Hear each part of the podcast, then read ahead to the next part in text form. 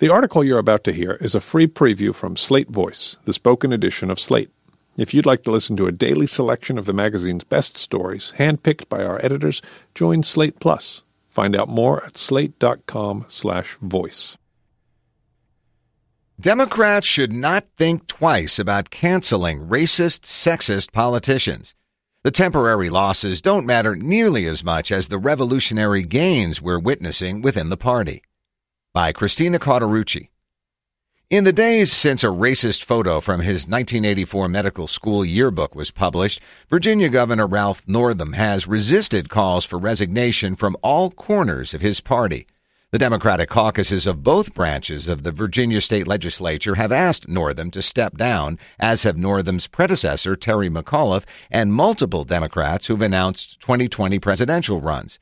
Yet Northam has refused to do so, arguing that he shouldn't have to because he's neither the person in the photo in blackface nor the one in KKK garb. He did, however, improbably volunteer that he wore blackface for a Michael Jackson costume that same year. Northam's the second prominent Democrat in the past few years to be asked to resign following revelations of past bad behavior. In late 2017, Democrats urged then U.S. Senator Al Franken to step down after he was accused of groping several women and kissing women without their consent. Franken, who contested some of the allegations, resigned after the eighth woman came forward. Both cases come on the heels of a broader cultural movement to hold people accountable, or more colloquially, to cancel people for past racist, sexist, or predatory misbehavior.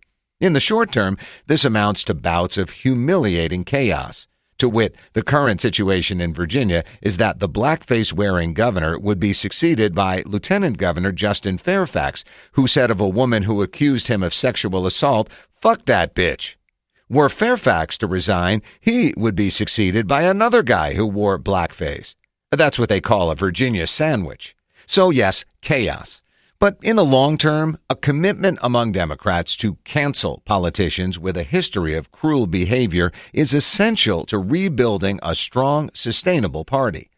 There should be no room in American politics for Northam's apparent comfort with racist lampoonery, including his old nickname, Coon Man, which appeared in another yearbook. Neither should there be room for a senator who jokingly mimes grabbing a sleeping woman's breasts, as Franken did. And yet, when considering the current discrepancy between how the two major political parties handle this problem, Republicans defended Roy Moore, for example, and Steve King is still in Congress, the double standard can rankle some Democrats who don't feel ready to take a hard line. When Franken left the Senate, his supporters protested that Dems couldn't afford to lose a strong progressive leader in the Senate. Even now, Democratic donors are boycotting Senator Kirsten Gillibrand, a 2020 presidential contender, for leading the successful charge for Franken's resignation. Likewise, some believe an apology for a 30 year old dalliance with blackface should be enough to keep Northam in office, a position that's only likely to be more strongly argued now that the misbehavior of his two successors has come to light. If all three resigned, a Republican would get to take the governor's seat. In a poll taken in the two days after the blackface photo was made public, 50% of Virginia Democrats still said they approved of the governor. It's easy to explain why the Northam revelations are grounds for immediate expulsion from public service. Holding political office is a privilege that should be reserved for those who, at the very least, do not show blatant contempt for wide, race specific swaths of the American population.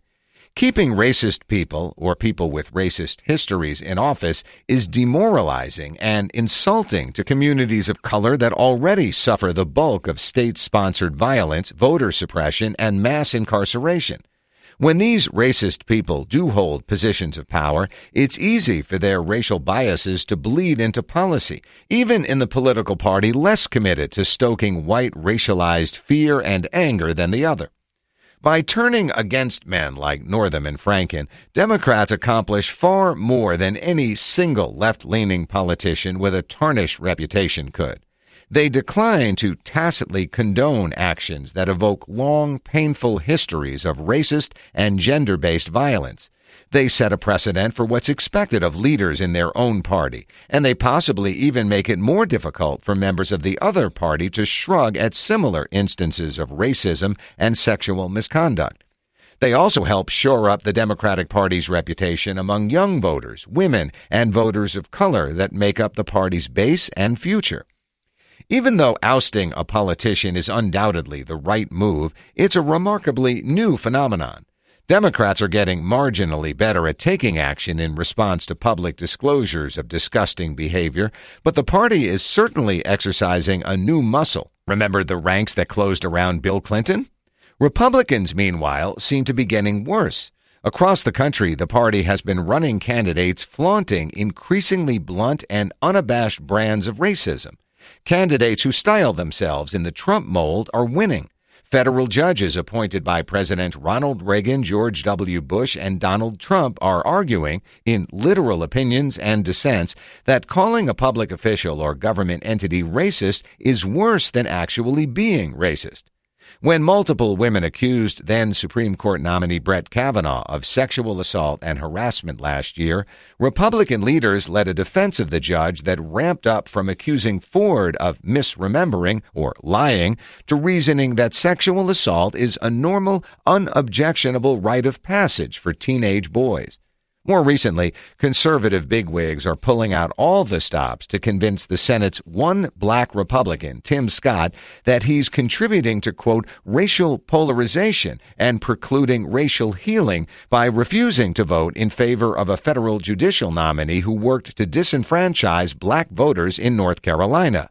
Against this backdrop, removing a few gropers and blackface wearers from public office feels like ridding an overflowing septic tank of one single turd. Plus, the new commitment to accountability seems like it's hurting the one party that is at least trying to do the right thing. Republicans demanding Northam's resignation, like those who called for Franken to step down in 2017, seem to be using these occasions to score political points. Northam's history of racist mockery was revealed by conservatives motivated by his support for abortion rights.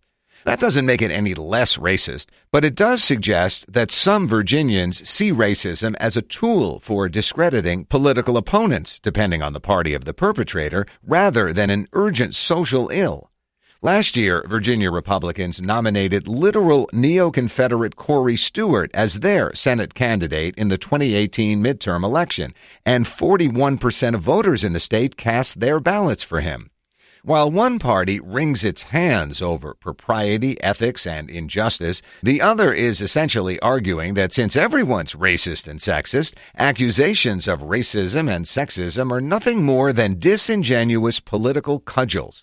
Look no further than Trump, accused of sexual assault, deciding to bring Bill Clinton's accusers to a presidential debate to see this dynamic in action. This doesn't mean the Democratic Party will be perpetually forced to sacrifice as Republicans continue to behave with despicable impunity, but it's a necessary catalyst of the party's current period of change. As my former colleague Jamelle Bouie wrote in December, the 2016 presidential election pitted a racist white man against a white woman who had to vocally disavow racism, in a way Barack Obama never did, in order to win the voters of color that made up her party's base. This brought white Democrats with, quote, conservative racial views who voted for quiet on race Obama over to Trump's side, leaving the Democratic voting contingent less white and male than before. This could help explain why Democrats made the recently sworn in Congress the most racially and gender diverse one ever, even as the number of female and non white Republicans in the legislature fell. And in a single election cycle, it seems, the slate of Democratic presidential candidates went from mostly being white and male to mostly not. There are lots of reasons to want to elect more women and more people of color, from getting the best qualified people into office to having legislative bodies that fully represent the constituent communities they serve. Avoiding the shame of realizing your Democratic governor dressed in blackface and spent the next 30 years ignoring it could be another. The pre nomination vetting process for Democratic candidates should become stricter in response to the meltdown we're currently witnessing in Virginia. But this shouldn't be taken as an insurmountable obstacle. As luck would have it, the party has a diverse surge of new would be candidates ready to fill the vacuum left by sexual abusers and minstrel performers. Of the potential political stars out there who haven't groped women, a disproportionate number are women. Of those who haven't engaged in racist mockery, a disproportionate number are people of color. You know who didn't think dressing up as a KKK member was funny in 1984 or ever? Black people. An increasingly non white and female Democratic Party will eventually tire of electing people who claim they've repented for a former ignorant worldview. They'll want leaders who never had the privilege of such ignorance in the first place.